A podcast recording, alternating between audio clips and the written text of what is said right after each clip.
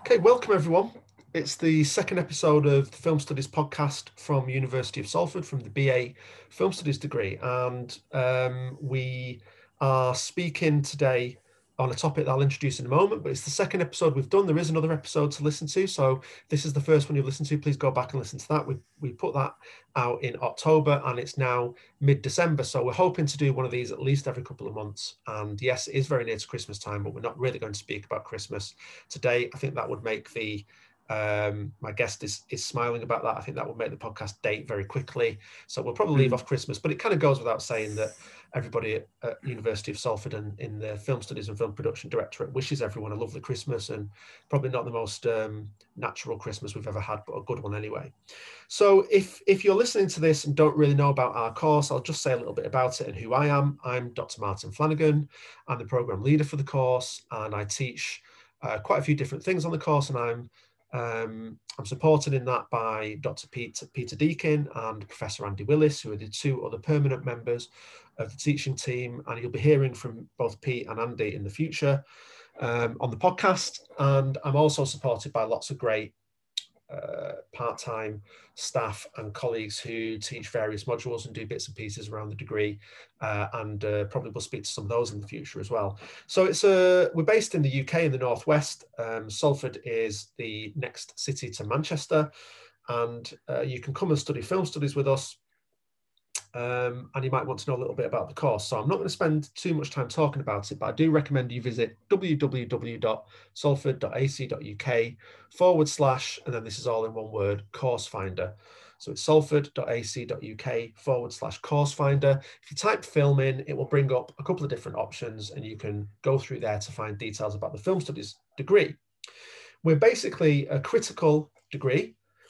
so we're not concerned with making films, although there's a lot of creativity on the course. We're critical, historical, and theoretical uh, in terms of where we examine film and some related media. So we do sometimes uh, have reason to talk about television a bit, and there's quite a lot of stuff on comics in the module because, of course, comics is so involved. This will come back later, actually, in the podcast. Comics is so involved with with the world of film today. So we're all about studying texts and studying the history of mediums uh, looking at audiences and understanding how the industry works and trying to pass that on to our students. So if you want to get a fuller understanding of the course, I spent more time talking about what the course was like at the beginning of episode one. Don't think it would be a good idea to repeat that every single, uh, at the start of every episode. That people might start speeding through it. So go back to listen to episode one if you want to know about BA Film Studies degree at University of Salford and have a look at us on the course finder page. I should also point out, to blow our own trumpet a little bit, that we are 100% rated course for student satisfaction, which means that in the National Student Survey last year, um, the outgoing graduates, the people who graduated in 2020, uh, gave us 100% rating for satisfaction. So we're very, very pleased about that. So I've got a guest with me today, and it's a very it's a it's a student who's from the complete opposite end of that. He's only just joined us, and that's Spike Knight. So I'm going to say hi, Spike. Hello. Um, yeah, How are you? nice to be here. Yeah, good, thanks. Yeah. You've you've not been with us that long, so I think it's really good that you wanted to come on the podcast and uh, speak to me and talk about one of your interests in in the world of film, which we'll get to in a minute, and what the well people who are listening to the episode will already know what the episode's about because it'll obviously have a title. Um, but yeah. you know, I suppose it might be good to start off with to ask you how you came to be on the course, and you've really only been on the course what for about fifteen weeks now, kind of including induction. Uh, it was longer. Yeah, 12 weeks of teaching, I hope, I hope in a good way. 12 weeks of teaching yeah. and, and a couple of weeks of induction. So, how's it been for you? Where did you come from? And yeah, how's it going? How's the course going? Um, I mean, it's been great so far. I've actually found more things in this area of film studies more interesting than I thought I would, like film history. I never thought I'd find that interesting, but actually I did. And oh, I, am I mean, I'm from Oldham, so I'm not that actual far from where Salford yeah. is, but I went to uh, I went to Saddleworth School. That was my second school I went to, and then went to uh, Oldham Sixth Form. Yep. And in the midst of all that, I was also part of uh, the Delph Youth Brass Band. So oh, really? Okay. I didn't realise you had yeah. an actual musical background yourself. Oh yeah, I, I, play well. Yeah, I still play the cornet. I was about to say don't, but I still do. I still play the cornet and I still play the trumpet. And um, yeah, so I, have had quite a musical background. I've been doing it since I was like ten. I, st- I still try and do it now as much as I can. We've been having to do it on Zoom recently, right? Which is interesting. interesting. And Yeah, how's that gone in can't meet up. terms of like mixing? Can you actually get when different people are playing instruments on different Zoom screens? Can you actually get in time? Can you get in sync? No. so basically, basically, my conductor is a genius, and um, he basically what he's done is he's made he's, he's emailed the music out to everyone, Yeah. so we can all get the music ourselves and put it all off, and then he's got the backing track, so he's playing it off YouTube, and he's Uh-huh. playing that through Zoom, so we're all playing along with it from our own homes. So that keeps time. The backing track keeps time for you, sort of thing. Yeah, so we're not actually playing along with anyone in the band, but playing along with the backing track, and Ah, I mean, it's better than nothing right now. Yeah, That does sound like uh, we- Well, I think you can give him a shout out. What's his name? uh, Matt Stimpson. Right. Okay. So that's so that's the Oldham that's the Oldham brass band, is it? No, Delph Youth Brass Band. I was Delph actually in the. Oldham Youth Brass Band for a while as well. I was in Right, the Oldham okay. Youth Brass Band for about two years. But that's much about. I don't know what's what's really going on there, but I, I recently left that because you have to leave when you're 18. And uh, that, I mean, that was great, but it's also much more formal. Delph Youth Brass Band's quite just fun. So do you play? Uh, you don't always play traditional brass band music. Sometimes you play stuff that's sort of adapted, do you, for a brass band? Oh, yeah, loads. Like, Right. uh, yeah, if, I don't know if anyone knows what Whit Friday is, which is the big, basically band contest around May, June period Yeah. in uh, in the whole of Saddleworth. And every every year, coming down the street, we always play like fun matches and like Uptown Funk was one of them. Uh, the Oh, Rocky right. theme was last year. Although Well, they're both last year. things that have a lot of brass on anyway, aren't they? So I guess that's quite good because they're they're they're good. Oh, yeah, though we did songs do, that um, everyone knows. Yeah. Yeah, though we did do another brick in the wall one year, which Oh, right. might not have been the best idea. That's really interesting. Uh, I, I, I wasn't expecting to actually be able to talk about having a musician on the podcast. So this is really interesting. You didn't tell me that beforehand, but uh, all I'm thinking now is I think we have to get, as soon as you're still playing the trumpet, not now, not live, but I think we have to get a theme tune for this podcast for next episode. So, so that's an exclusive. Spike's going to write a theme tune. Definitely going to oh write yeah. a trumpet theme. There's gonna be there's going to be a, a, a- a theme tune next podcast. So that's really so you, you kind of kept playing music yourself. And um, how did you how did you come to take our course and join our course in film studies? Well, um, it's a funny thing with me in film. I didn't really get into it till a couple of years ago, and even then, I didn't really properly get into it. It's uh, the thing is, right back in secondary school, I didn't really have any film studies. There wasn't an opportunity. The closest thing we could get to film studies in secondary school was drama. And so I did, I did take drama, and I, uh, I quite enjoyed that. But I think when I went to college, I was just like I wanted to do film studies. I actually managed to do film studies and media studies, and at the same time music, which was great.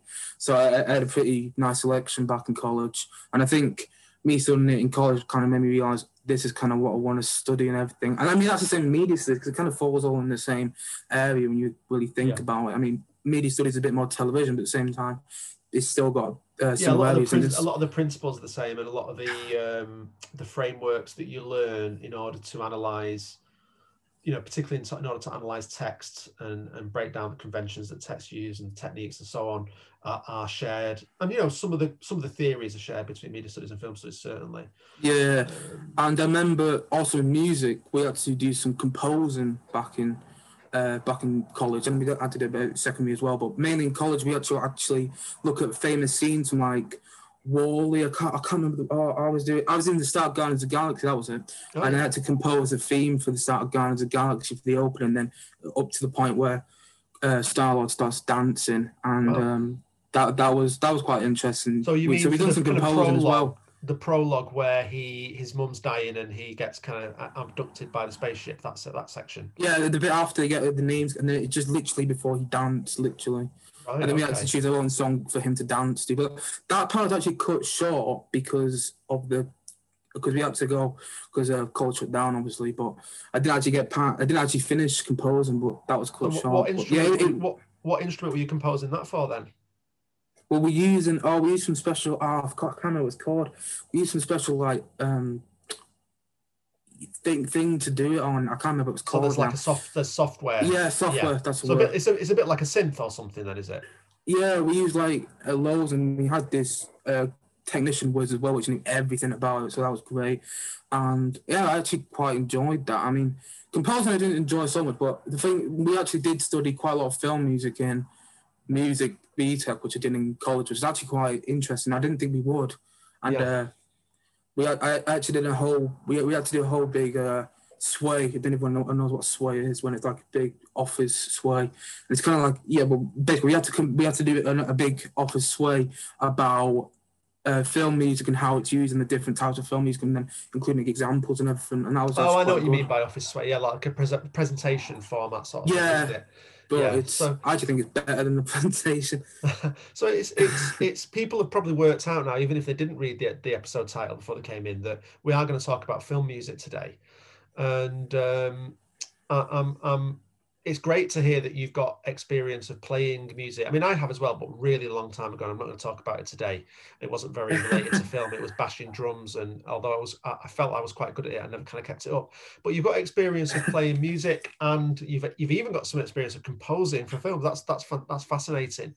But you have Yeah. picked. Uh, you suggested this episode theme, and you've picked film music. So I think what we're going to do is going to call it film music part one because I can see there being other dimensions to film music that we could explore in the future. I'd quite like to get on Oh, yeah, there's couple of guests who sort of people who I know who write about music and film and uh, uh, film Yeah. studies people who who do that. Um, and there's lots of interesting ways. And so, for instance, we're not really going to talk about uh, songs that are featured in films today, are we? But that's another kind of really interesting, interesting, you know, aspects. You've got the whole kind of songs inspired by and from. Like, I mean, I love Tarantino and Edgar Wright soundtracks. Every time Edgar Wright makes a film, I'm always gonna buy Well, a they're, soundtrack. they're much more kind of as filmmakers. They're much more jukebox kind of soundtracks, aren't they? And, and even oh, the like- Guardians of the Galaxy soundtracks as yeah, well. and even, even even someone like Lynne Ramsay does it with with uh, with films like Morvern Callar, and you you've kind of you know you literally got a um, a main character who walks around listening to a Walkman all the time, and then that Walkman sort of takes on a role,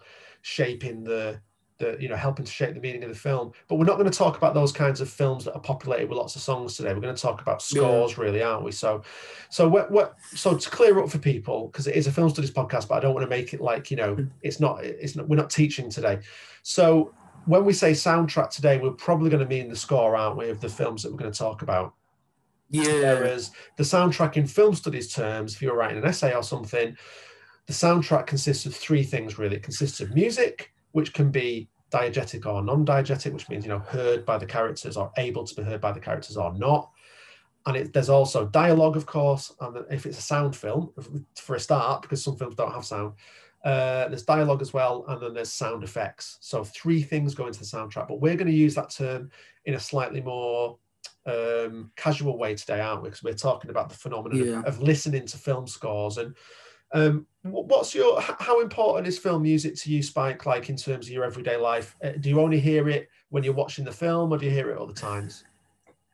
I try and listen to film music every day. I mean, I try and listen to music every day, full stop. But I mean, I try and listen to film music every day, and I just I'm kind of fascinated by it. Like every time I watch a film, whatever film it is, you know, it, whether it's big budget or low budget, I will always listen to the soundtrack of the film and then think about it after and think, do I might I might go on Spotify after and then look that soundtrack up again and. Uh, specifically with quite a lot of famous composers, like if I'm going into a film that I know is going to be scored by Hans Zimmer or John Williams or Mark Giacchino, I will undoubtedly have to go and look up the soundtrack. And even if I didn't love it, uh, lo- lo- love the film sometimes, I would still like the soundtrack. Like I'm actually a massive fan of the Marvel movies. I mean, I like a few of them. Don't be wrong. Yeah. I like Guardians of the Galaxy films. I like the Spider-Man films, but quite a lot of them just I'm not that big on. But I do actually really like the scores of films. Like, I'm not. I think I think I'm in the minority here when I say I didn't really like Avengers Endgame. But I actually really like the score for the film, so it's kind of ironic things like that. And same with Infinity War. Yeah, there's nothing wrong, I think, with with. I mean, the sound, the music should really have a. Okay, so in the beginning of in the beginning of film scoring, you know, when sound comes into to film at the at the very end of the twenties, there is a sense, you know, certainly in the Hollywood kind of side of things, there is a sense that music was not meant to be obtrusive, it was not meant to be kind of really concentrated on by audiences. So you often hear this this term of kind of invisible scoring. It's almost like you know people were supposed to feel it was there, but not really notice it and listen to it. But I think I think these days the the kind of music from film industry has grown, and you know you mentioned Tarantino before, and we talked about a few other directors who kind of very uh, consciously use song choices and things like that to maybe instruct the viewer a little bit or give the viewer a certain vibe in scenes. And I think music stands alone a lot more now, and it and can actually be a a good thing to pay attention to, even when the so that's what you're talking about, isn't it? Basically, listening to Yeah. listening to scores when the film isn't there. You know, so maybe listening to, to the score on Spotify or buying a CD or something or going on YouTube to listen to Well, it. The funny thing is, I think this uh, focus on film music has come from like the '60s onwards, like with Bernard Herrmann and Hitchcock scores, and Yeah, obviously Ennio Morricone, I think that's his name. yeah. Uh, and um, you know, then John Williams and George was the big one. I think you're right I mean- about when that starts because some of those composers you just talked about, Bernard Herrmann, I mean, Uh, Psycho, look at the score Morricone, yeah, Psycho. that they, you know, we, in your in your first semester that we've just pretty much completed, uh, you learned about authorship and we talked about the auteur, didn't we? And there's a case that Yeah, people who uh, compose the music for films uh, they get more they get a lot more well known put it this way i think after the 1960s and you also start to get soundtrack albums being released and pushed a lot more than they were there whereas you know sort of i think in the 40s and 50s it was more music you know first of all there was not quite as much recorded music as there is later on and second of all it tended to be associated more like if a star had sung a song in a film or if it Yeah. or something like that you you're quite right when you point out, you know, Morricone's scores for the spaghetti films and Once Upon a Time in the West and things like that become. I mean, big everyone knows sellers. the score for the good, the bad, the ugly. Everyone Yeah, everyone, knows that everyone score. knows that. Everyone we'll talk about this later, maybe with Star Wars, which which is one of the films we're going to talk about, Force Awakens. But everyone knows the motifs, don't they, from Good, the Bad, and the Ugly? Because the, the important characters have their own motifs, and it might be Yeah. played on a flute, or it might be played on a guitar, or it might be played on a harmonica, like Charles Bronson's character in Once Upon a Time in the West. But those motifs, they really stand for those characters, don't they? And Morricone in those in those Western films will, will literally have the motif play as soon as that character comes and stands in the in the frame. So everybody kind of knows where they are. They're very memorable. That's similar to um. I mean, I know we're going to talk about it soon, but uh, Darth Vader and all the Star Yeah, Wars exactly. films. Every time he's on frame, whatever, yeah, you have the Imperial March, don't you? exactly. And and it, it, you know people people take that away and. But we were we were talking about um, you know your listening habits with with with film music. So you know I own quite a few film track soundtracks and I tend to have them on CD and I tend to or, or vinyl sometimes. You know if I if I find a Morricone sound you know uh, score on vinyl in a charity shop, it gets bought for sure. Um, but if I listen to them, I tend to listen to them in one go, and I don't obviously feel like I have to watch the film right away. Yeah. I, I do I do listen to them in one go. Whereas you were saying that you've got quite a lot of film themes on your Spotify. So are, are they coming up at kind of randomly through your listening? Are you sort of listening to a few th- a few film themes every day? Yeah, I mean, funny thing is, I probably listen to more uh, more film themes than I actually watch films, which is a bit ironic because, I mean, I, I mean, I, I watch a lot of films though. But um, the thing is with film themes and everything, they'll always be yeah, they'll always be popping up. Like I try and I always try and listen to one at least. I mean, um, especially recently, I know we're not going to really mention Christmas that much, but I've actually listened to the Polar Express soundtrack Oh and right, yeah. the Arthur Christmas soundtrack and things like that. No, it's uh, okay. It's I not think- illegal to mention Christmas. It's fine. Actually, I've seen I have seen Polar Express, and I must admit it was. I, I the soundtrack didn't leave a massive impression on me. Is it? Is it John Williams? I know it's Robert. No, it's Alan Silvestri, the one. who- Oh right, so it's actually the guy who's done the, the Yeah. soundtrack, the score. I'm going to review. That's that's convenient. So what was it Yeah, I about? just think what, it's very good. what did you like about the Um, product? It's it's quite a traditional orchestrated type soundtrack, is it? Oh yeah, I mean every time I listen to it, it just feels like Christmas. I mean I know that's a bit you know cheesy, but it kind of that's kind of the what, what, the, I always into Polar Express soundtrack at Christmas. I kind of always have for the past few years. Well, if you're going to say it at any time, it is mid-December. It's it's probably better not, probably better not to admit that in a blazing July. Um, Yeah. so I think that's fine. So so you, I, I think the thing you say about what hearing more scores than watching films. Well, the one thing that leaps to mind there is actually it's easier to consume music while doing other things than it is to watch films, isn't it? And I think. I think in ideal conditions, nobody really wants to be w- watching a film and paying so little attention to it that they can, you know, paint a wall or write their essay Yeah. or, or, or you know, have a phone call. But you can actually do most of those things. Maybe not have a phone call, but you can do most of or make a sandwich. You can do most of those things when music is on. And I think Yeah. therefore you can have music playing, maybe giving you a, a memory of the film if you've seen the film, uh, and be doing other things. And you can't really do that while watching a film, or you shouldn't. well, the thing is, the thing I love so much about film is it, just changes. Like I can't tell you how many earlier Spielberg films would not be the same without John Williams soundtrack. Yeah. E.T. would not be the same. Jaws would not be the same. Jurassic Park would not be the same. And you know, I think that's not the same case with some of the Spielberg later films, but especially some of his earlier films. And I think that's the same with Star Wars. To be honest. I think the reason maybe I'm just going to look up um, some of the later sort of, sort of 2000 on films that he did to make sure that it was always John Williams. But I think what's interesting is that when Spielberg, you I know, know, I Spiel- uh, John Williams didn't do Ready Player One, and uh, that's what was the interesting. one? I did, he I- didn't I do was- Bridge of Spies either. I was thinking, oh, I liked I liked uh, Bridge of Spies a lot. Um, Yeah, that was a good film. I, I was thinking about things like where where Spielberg's style changes a little bit. Um, not so much when when he kind of goes, you know, uh, self-consciously tries to do something that that maybe gets him seen as a serious filmmaker. So I'm not I'm not thinking so much about the Schindler's List or the Color Purple type of thing. Thinking about Yeah. more that when he was still working within, you know, very kind of popular um popular film style and still working within within a genre, but maybe you know tried to adapt uh, to slightly darker subject matter or to more serious things. So I'm kind of thinking about things like Minority Report. Actually, if you can, is a think- good one. Yeah, I, and I was also thinking. And about that's- Catch Me You- and Yeah, that that's is got a fantastic score. Yeah, that I think it's actually one of the yeah, I think it's actually one of the most underrated scores. It's like a murder mystery type score, which Yeah, I'm a Catch Me If You huge Can. fan of. what I remember about it, and I'm really, I could, could be getting myself in a lot of trouble here because I haven't seen that film for years, but I seem to remember that it was, it was kind of tied into the the period, and you know, the the the, the events are sort of set in the 60s, I think, aren't they, or maybe late 50s, and you know, Yeah. a, a period Yeah, of yeah. 10 years or so. Or a few years, and so I think the instruments used reflected that, didn't they? So I think you- it's a bit jazzier, isn't it? Yeah, and he had some songs in that. He had uh, Frank Sinatra "Come Fly Me" at one stage. Which, by the way, it's using the best scene. And at the same time, the Christmas song is also in there from Nat King Cole. Oh right, okay. Did he not? Did he not score a Minority Report then? No, he did, but it's, not that memorable. The Minority Report score, I I'm just admit. looking for it in his credits. I, I- I noticed that he did do the he did do the score though for AI, which um, Yeah, he did. which I'm is not. a film that I actually quite like, and and I I'm know not a huge fan of it. yeah, I know it's not the most popular Spielberg film. That's probably why I like it. I'm probably going against the popularity of some of the others, but I actually thought it was a really messy, very very interesting film, and I quite like films that are very messy.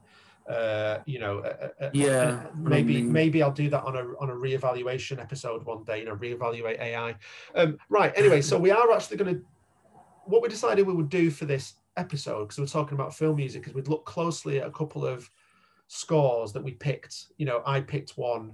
Uh, and you gave it a listen, and you picked one, and I gave yours a listen, and we'd sort of review them. And it happens that yours is a John Williams score, but it's a John Williams score that will probably have a lot of familiarity for people because it has a lot of themes in that they've heard in other films, even if they haven't listened to this one. And then Yeah. I've picked a I've picked a score from a a, a recent Marvel film, and people probably won't know who listen to the podcast, but I work on Marvel quite a bit, and I was part of a a team that wrote a book called Marvel Studios Phenomenon back in 2016. So I kind of watch, spend a lot of time watching Marvel stuff. So there's probably no great surprise to, to some of the people who know me that I've ended up talking about a Marvel score. But you're going to talk about, and you've decided to uh, to review Star Wars: The Force Awakens, yes. which is from 2015, obviously, and and it was the first uh, the first time that J.J. Abrams took over directing the franchise, wasn't it? Uh, was it the first Disney Star Wars product? Yeah, the first is Star Wars. So, so Although the- done the- loads since. yeah, I know the comics had already started coming out and things like that um, from Marvel, which was already part of Disney by 2015. But it was the first. So since then, we've had a quite a lot. We've had some. Um, we've had a cycle of, as it were, official Star Wars films, and then we've had offshoots like Solo and? Rogue, Rogue One. One. But we've also, Yeah. of course, with, with massive popularity, had the Mandalorian. Should we say spend a minute talking about that because the music of that is really good, isn't it? Yeah, Ludwig Göransson. I think that's his name. Yeah, is, uh, yeah. also recently did the Tenet score, by the way. Oh, And, right, I uh, didn't know that. Uh, yeah, it's an absolute. Fa- I I love the Mandalorian soundtrack. I mean, I'm watching the new series at the moment, and um, even my brother, who's not into film music at all, I, I really at, at all. We were watching the episode, and even he noticed like when the score changes every now now Yeah. and then, especially in the titles. And honestly, the score is great. Like it's um, it's kind of like Hans Zimmer.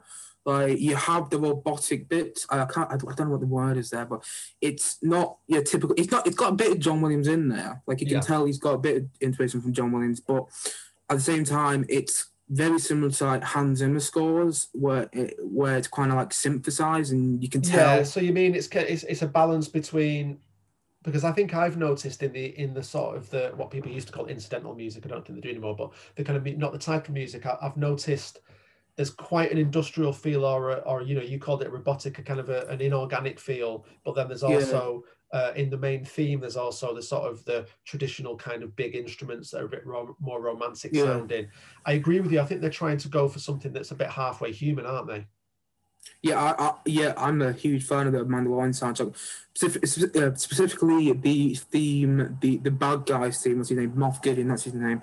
Yeah. The theme when he came in in, in season one, I, I, that was amazing. I mean, and the, the the Mandalorian score is just fantastic. But the only downside to it, and it's not really anything about the score, is that you can't actually get it on CD copy, which is Oh, I thought annoying. it had been. I thought the album would come out when the first season came out. Did it? Did it Yeah, you can not get get any release at all? Oh, I see. Right. So Spotify, but I can't get on CD, which I, I'm quite a digital. Right. I'm digital media collector. I, I like having DVDs. I, I like having CDs and everything. Yeah, me too. And I've got quite a few of the early Star uh, Star Wars films scores uh, on CD, and um, I, I was very fortunate when the prequels came out because my wife was at that time manager of a record shop. So they would come in Oh, wow. and they'd often be promos, or they'd get a copy that would lose its sleeve, and they couldn't sell it, so I would get it. So I got I got most of the prequels, and and the music. You know, by the way, whatever people think of the prequels, the music Oh. standard stayed excellent. So Yeah. you know, Phantom Menace. I know we're not supposed to talk about that. We're talking about Force Awakens, but in a minute. But Phantom Menace, which is not, yeah, Phantom Menace is not is not is not a lot of Star Wars fans' favorite Star Wars film, to put it mildly. But the music standard stayed so high, and uh, one interesting thing about that that score is that it makes use of the choir a lot. And I noticed there were there was a lot of choir on.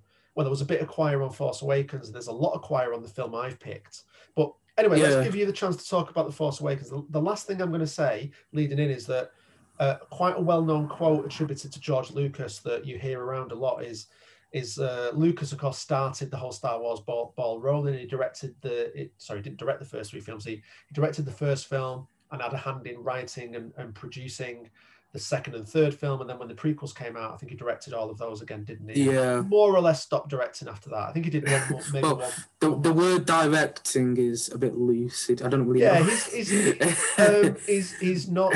He doesn't seem to have a, a massive drive to do lots and lots of directing. no. does he? and I actually remember in in Easy Riders Raging Bulls a documentary from a very a very worth worthwhile read uh, a a book that ev- that everybody should read, especially those people doing the course, because we look at this in the second year. In the book Easy Riders Raging Bulls by Peter Biskind, there's a documentary sort of made off off uh, off that subject matter. And Francis Coppola actually says that George Lucas, you know, he says George Lucas was a very lazy guy. he didn't want to he didn't want to direct very often, and, and so it proved. But um, yeah, George Well, he Lucas made some good films. He's just not that good of a director. yeah, George, George Lucas said, and quite a few people have probably heard this quote, that sound, he doesn't say just music, but he says sound is 50% of the movie going experience. And, and I think it's interesting that a director can feel that, almost like implicitly feel that, but actually audiences don't always seem to come away wanting to talk about sound, particularly the non-music sound parts of films, which is why I think we should have, you know, another episode of this podcast about about sound in general in films. But we don't always come out of a film raving about how the soundtrack worked. We might come out talking about the music. I think there's more chance that we'll come out talking about Yeah. enjoying the music than anything else. So, you know, clearly filmmakers understand the importance of sound and they understand the importance of music. So, why did you pick Star Wars: The Force Awakens?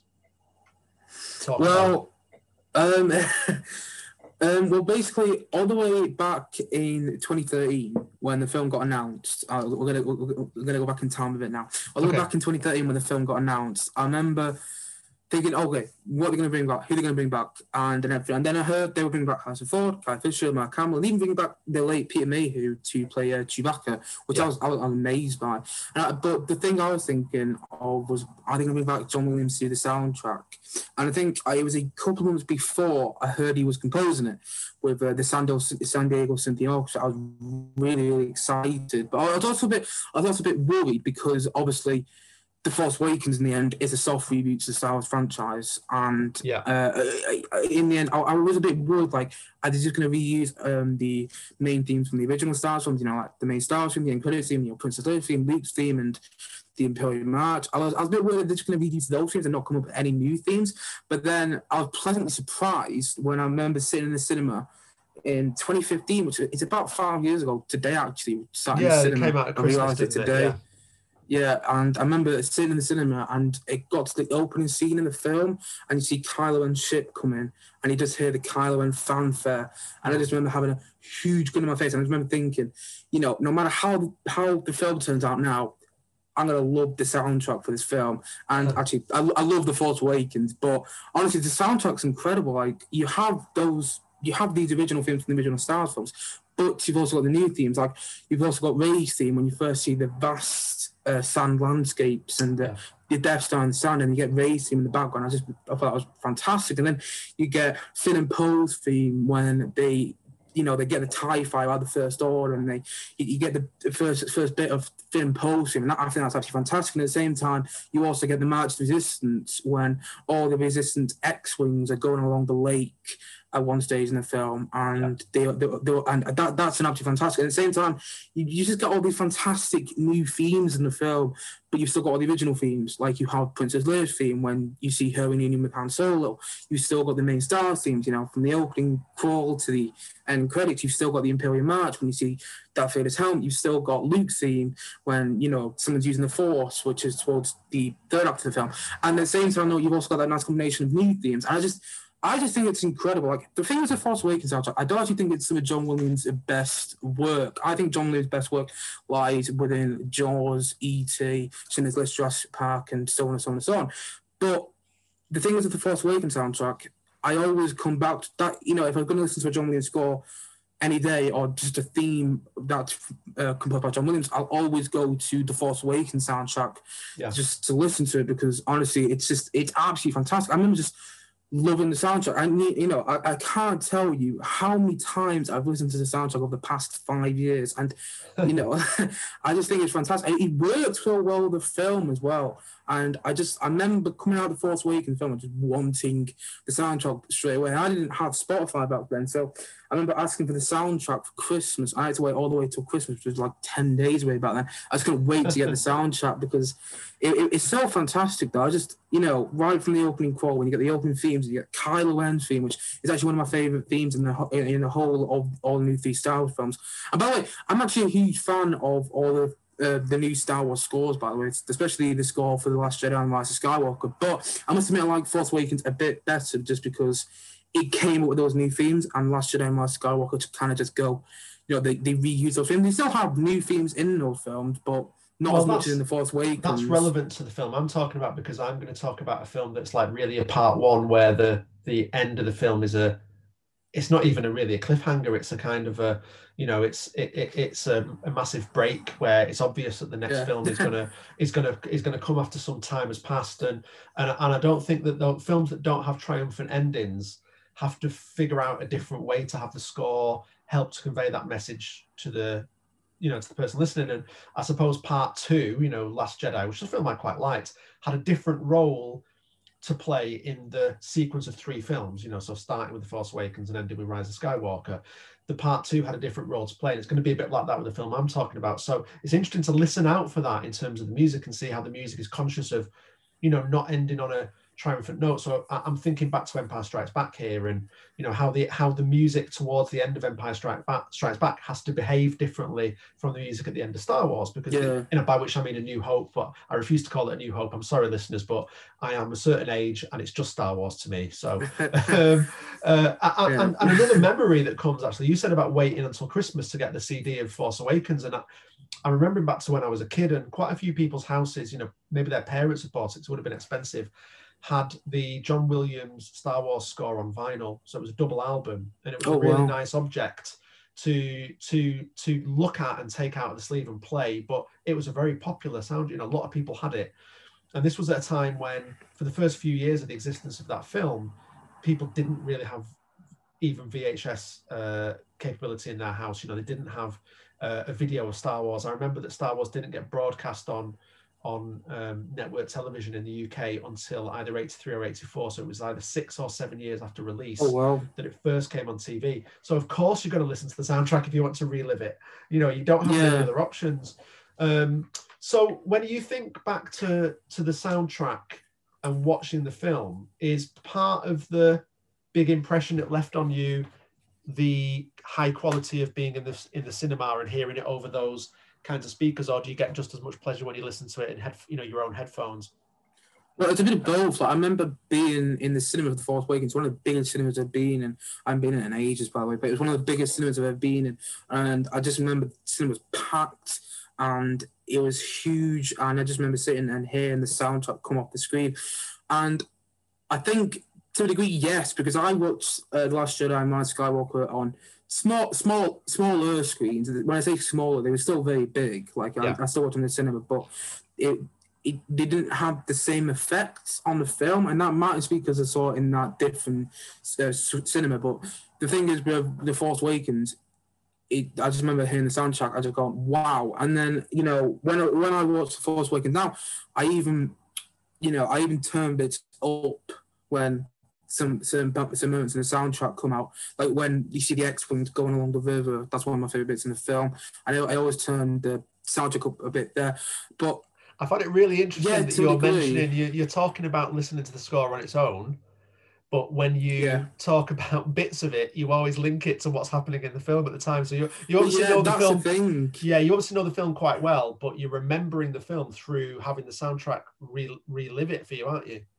Yeah, that's the thing with all the film soundtracks, to be honest with me. Whenever I listen to a certain track in a soundtrack, I always try and remember the scene. And I don't know why it kind of works better for me.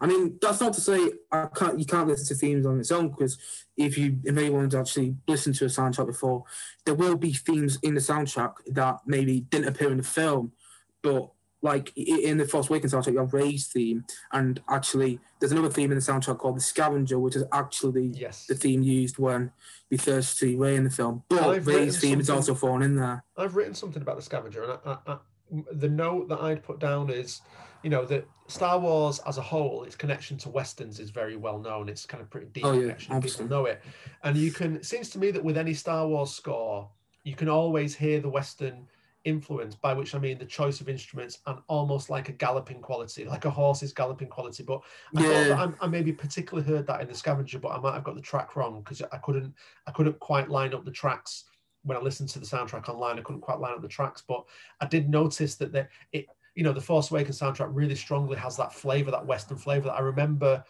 particularly um, noticing this in Attack of the Clones, which oh, you know, my least favorite.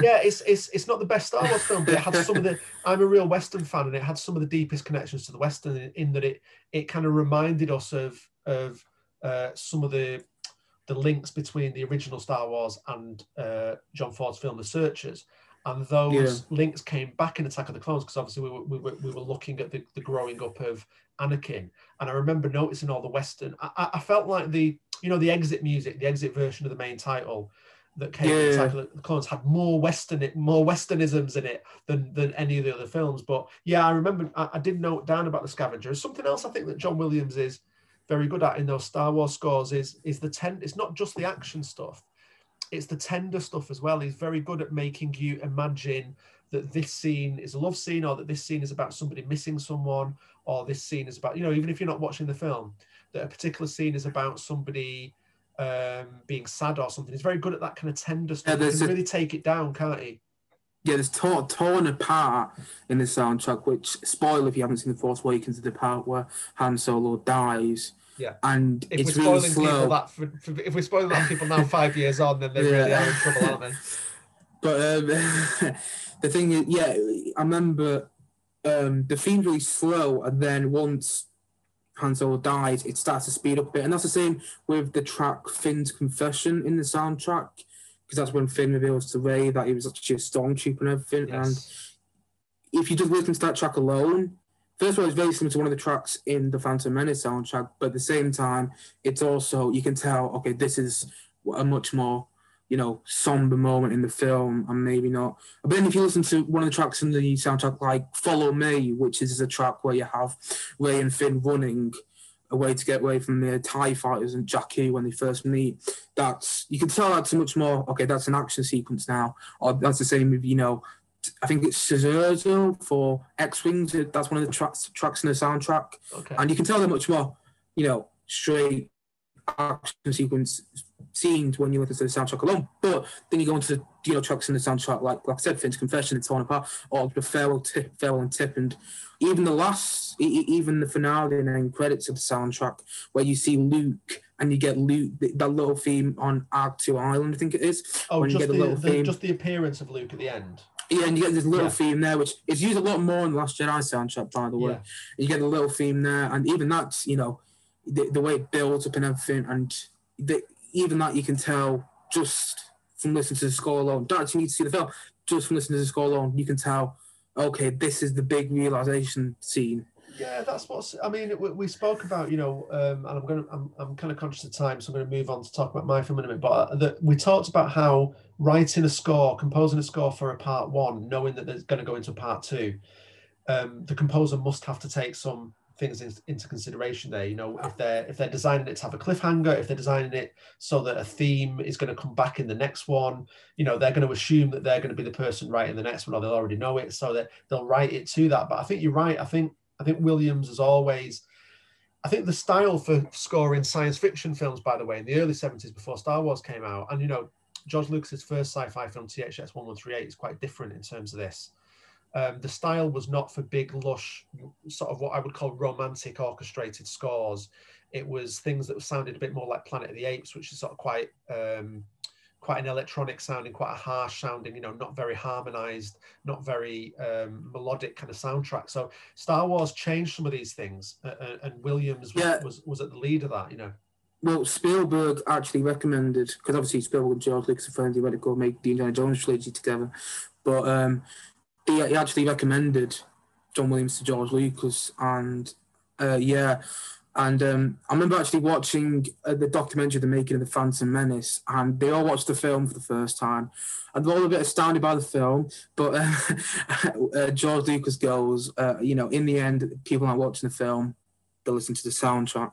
And well, I mean, you know, he, he did say that sound, he did say that sound is fifty percent of the experience, and I mean, certainly you can't imagine the Star Wars films having, you know, we spoke about the Mandalorian. That's a relatively new thing, and already people have a real sense of what that is all about because of the music, and and there's a there's a massive communication that goes on with music that bypasses, you know, images, but at the same time, music is there to to kind of shape people's interpretation of films as well. I'm not going to get into that today because it's not a film studies lecture, as I said. It's about it's about things that we enjoy listening to. So I'm, I'm going to move on to the soundtrack. I'd say I one more thing about the Force Awakening. One more You thing can. about it. you can. when J.J. Abrams heard Rey's theme for the first time. He said this when John Williams was getting his Lifetime Achievement Award.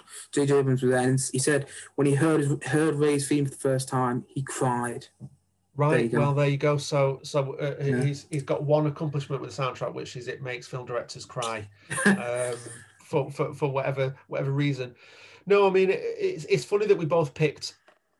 I would say comparable, but not super similar things. But I thought about what I wanted to review, and I decided to go for something that was also big in scope and kind of orchestrated, sort of a traditional, kind of classical classical type score, as opposed to something that was, you know, we said before that you know Edgar Wright scores are different, or people who have a lot of songs on their soundtrack. There was a, a word that was used for a while called song track that used to be used for albums, and I Mm. don't. I think people have dropped that. You're screwing your face up quite rightly. Thank God. ter- terrible word. Yeah. Yeah. Um, but some scores that I love are very, very different to the one I'm going to talk about. So I would say that maybe I need to do a different episode, but I, I probably my favorite score ever is the score that Stewart Copeland did for the film Rumble Fish, which is a film that I actually I haven't seen made you guys made made made uh, your year or asked your year to watch. So uh, uh, at the beginning of the semester, um, which is a really great. Stewart Copeland was the drummer in a band called the Police, and it's a it's it's it's very percussive.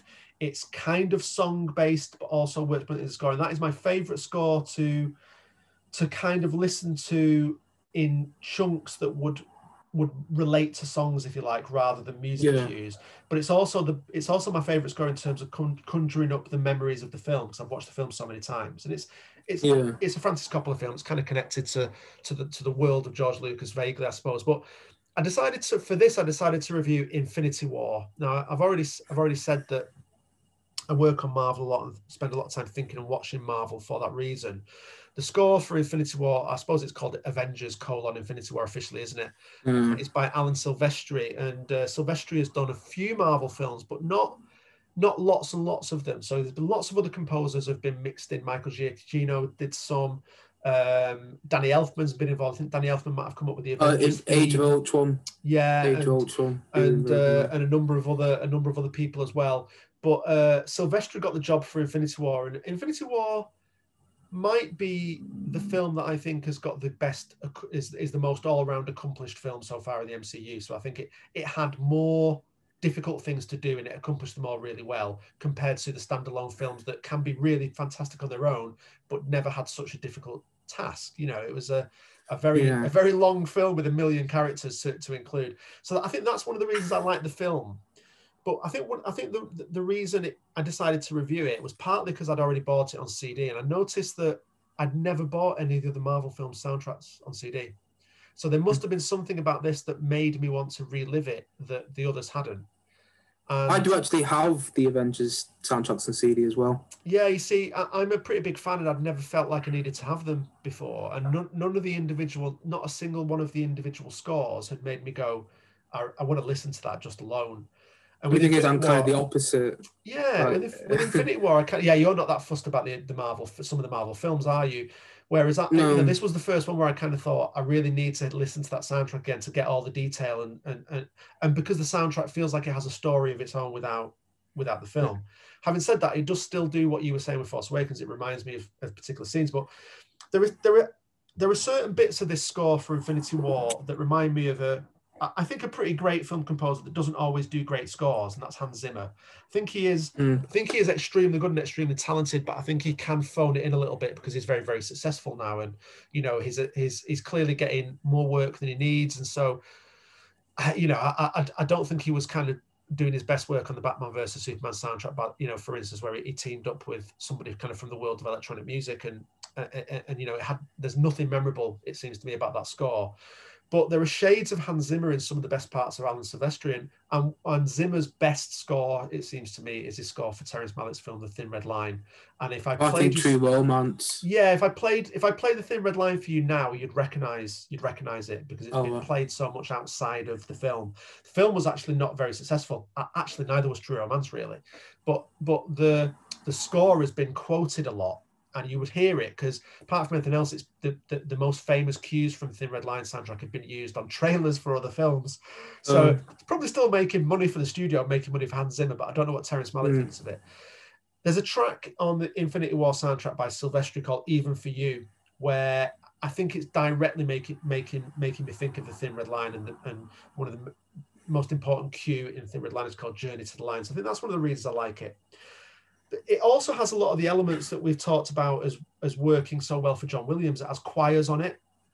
You know, it has hmm. all the kind of various armaments of the orchestra, but the choirs play a very big part, and I think the choirs really help to to tell you that you're in an important you're in an important part of the film, you're in an important sequence. Yeah. I think the human voice still has that effect.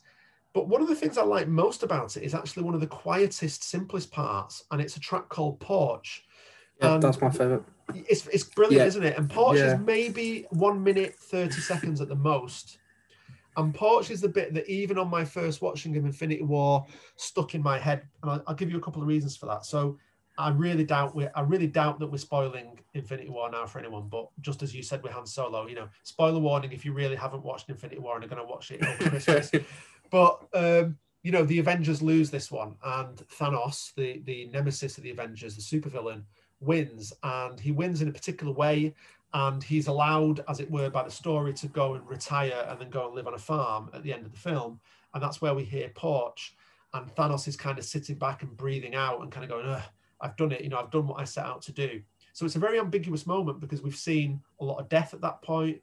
We've seen some favorite characters die. Probably don't need to spoil that bit, do I? So that's good. Mm. Um, we've seen a lot of death. We've seen a lot of destruction, and then the film ends on this this very quiet, uh, meditative moment where the bad guy gets to sit on his porch and kind of look out onto a sunset. That's that's basically what happens, isn't it? He's looking out onto the sunset, and uh, it's one of the best bits of music in, in the film because it's so. There's two things. It's so teed to what's happening. It's so kind of queued up to this this moment where Thanos relaxes and kind of goes, "I've got got what I wanted." But it's also for me, it's very it's a very strong moment because it is the images are almost panel for panel what happens in the comic that it's taken from. Oh, So the comic was called Infinity Gauntlet, not Infinity War, but it's a comic that Jim Starlin uh, wrote and uh, George Perez, I think, drew. And uh, the the panels at the end of Infinity Gauntlet really reflect what we see at the end of Infinity War. So it's the idea of Thanos being on a farm, having almost like stepped away from the supervillain business and retired and kind of Mm. gone, I've, I've done my bit. I'm just going to sit on a, my farm now. And it, it's a really, I've got a really strong connection between comic and film for that. But Porch is, I could listen to Porch kind of on its own as a track, mm. and it would almost make always make me think of that. You know, Yeah, I mean that's actually one of my favorite bits because, you know, if you didn't have the string quartet there, you say you had some big orchestral score at that moment, Yeah. it would have such a different effect. oh, You can have- and the thing is with Porch, I always think it has a bit of a. It's one of the lines of I'm like, what did it take? Everything, Yes. and it cost? just Yeah. that well effects. Yeah. and it, kind of it kind of makes you feel a bit. Oh my god! Okay, there's more. Than, there's more to this. You know, huge supervillain Thanos than just he wants to kill everyone. Well, half the universe. it's a it's a character moment and it's in the best way, Yeah. isn't it? It's like you know they've spent a lot of time by that point building Thanos up, um, and uh, you know going through various iterations of the character, sort of from glimpses, small glimpses at the at the end of the post credits, of the Avengers, to to more coverage in Guardians of the Galaxy. But they've they've spent the time to make you think that you know um, it's a it's it's a it's an insane plan, but in his own mind he believes he's doing something that has value and is doing something that is actually going to help the universe, even that, even if that is a really uh, distorted way of looking at it. And he has achieved something, and it's Mm. sort of.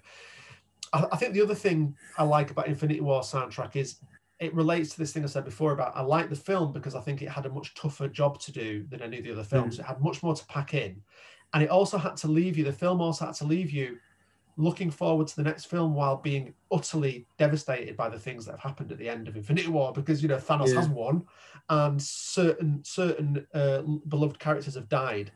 So I think the score had the same difficult job. It has to finish in a you know I mentioned Empire Strikes Back before, and I, there there are certain part twos of trilogies that I think have the same role. And I know Infinity War isn't part two of a trilogy, but it's kind of the end of part one when everybody knew there was a part two coming up and I think have the same function. You know, the second Matrix film, the second Lord of the Rings film, perhaps I can't remember that one too well, where people need to be left knowing that the next part is going to perhaps have some hope in it and some salvation, but at the moment everything is really messed up.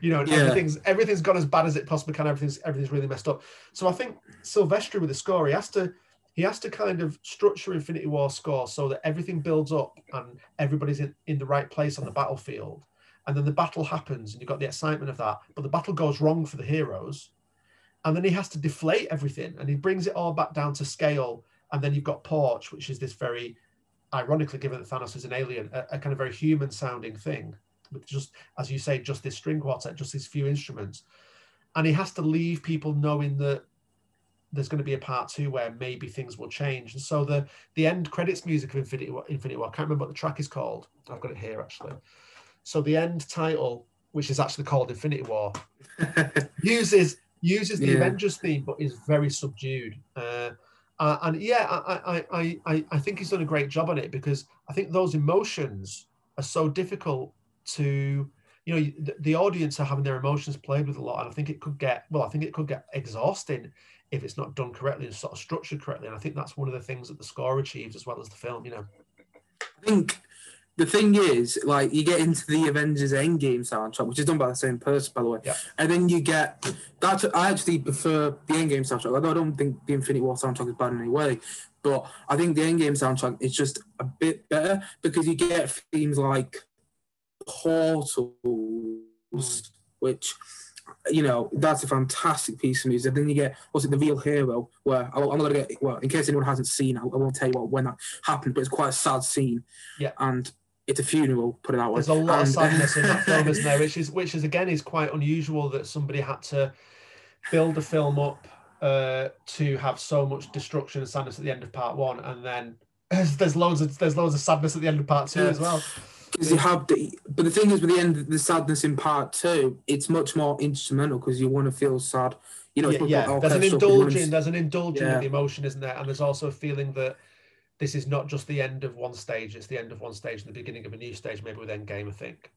Yeah, like I think Silvestri's fantastic composed. He did the Back to the Future theme, mm. which some of the most famous themes of all time. But I think the thing that he does so well in the Avenger themes is just managing to combine it all together and then still including that main Avengers theme from the music from the score that he composed of Avengers Assemble into this theme and then into this into the film side and he goes into it and it just it's fantastic. I mean, I'm personally not a huge fan of those films, I get what people are, but I every time I listen to the score for films, you know, it's the scores are incredible. But well, we started off, know, didn't we, by saying that that you know what we're going to talk about today was our enthusiasms and list, you know, rather than kind of go through and and, and do a do a film study perspective on things. But you know, clearly the music can have a lot of meaning. Um, uh, maybe I'm trying to think of whenever I've whenever I've heard a soundtrack before a score before I've seen the film and if it if any score has ever kind of got me really interested. Well, I way, did. But, yeah, I did but, the Last Jedi. Right. I, saw, okay. I listened to it the day before it came. I, actually saw it in cinema. It came out the day before, and I saw it in cinema the day after. And did you have any problems like listening to the score without being able to visualize the? Yeah, because I was like, "What? Well, this is track called, you know, I forgot uh, supremacy." When does that come in? And so I was like, okay, okay, there's some tracks here which are going to have some big moments in the film, and they do but I didn't realize at the time. And then I'm watching the film, think, okay, that's where the soundtrack fits in. Okay, that's where the soundtrack fits in, and things like that. Yeah, I mean, I, I think we've we're going to wrap up. I think because we've we've we've had a great conversation. I think um, listening, I, you know, I, I I'm quite a soundtrack listener without without it dominating kind of my, listening. Although I've always got, I've always got a couple of soundtracks and a couple of scores on my phones on my phone mm. to, to to put you know to put through the headphones, but I, I would say that yes, I, I, think your policy of of of making the scores sort of stand alone and be part of your normal musical life and normal musical con- consumption is is is a, is a good idea because I think you know a lot of so much effort goes into composing these soundtracks and you know they often have fantastic pieces of music and that, that, that, really don't need the images to go with them. So Duel of the Fates, you mentioned before, John Williams' Duel of the yeah. Fates from Phantom Menace. I mean, I, have heard that played on classic uh, classic FM and things like that. You know, uh, they just stand as, as as wonderful pieces of music in their own. This is not to say that people who don't do classical soundtracks or orchestrated soundtracks. You know, I, I already said, you know, the score to Rumble Fish, or I was reading an article today that said that. Psycho. Yeah, a musician I really like called Hannah Peel has done some TV work this year, and this article said that Hannah Peel's scores for TV have been fantastic. And I, have not seen those those shows, so I don't know what they're like, but I admire. I love the I love the uh, score for Sherlock and some of the yeah. uh, most recent Doctor Who series. Not not the most recent, but some of the David Tennant Doctor Who series have some really good music. Well, I was well. glad when I, I, stopped watching the new Doctor Who, maybe about two or three years in, and never really went back. But I was glad when they they seemed to be successful enough to get a budget to actually have some real orchestras on there because I think oh, yeah, they were relying pretty much on on kind of uh, keyboards with with like brass sounds yeah. and string sounds, weren't they? Um, yeah. But you know, it, it, it the, the, show grew a lot, and I think the budget went up. Um, Spike, I'm going to thank you uh, for such a great conversation. I, I, had no idea you were going to begin by telling me about your own music playing, so that was really interesting. I I really think that you should compose on the trumpet, compose a theme tune. No.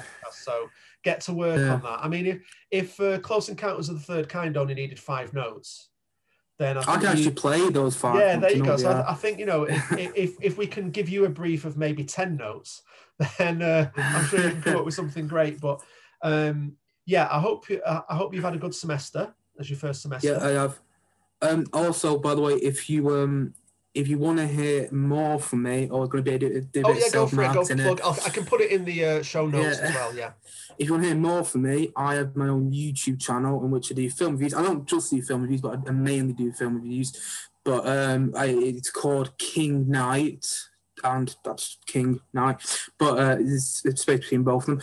But yeah, I just do lots of film reviews and everything. I've been recently, I reviewed a handful of Spielberg films, not all of these, not all of these films, but I just I, I do loads of film reviews and I try and upload as much as possible. So if you want to go and check me out there, it would be much appreciated. I will put. I'll find that and I'll put a link to it. Um, I'll put a link to it in the description of this episode. So thanks for that. Um, thank you, Spike. Have a great. Thank you for thank you for proposing and coming on the second ever episode of the Film Studies podcast from University of Salford. Have a great Christmas and New Year. Thanks for having me. Yes, yeah, and I'll see you, in. I'll see you in. What will it be? Twenty twenty one. Incredible. Yeah. Well, thank God we'll be out at 2020, eh? Yeah, exactly. It's it, it's it's going to be good. It's going to be good. I've got a good feeling about it. So uh, to to make a Star Wars slight Star Wars pun. Um. So yeah, thanks a lot, Spike, and I'll see you later. No problem. See you soon. Bye.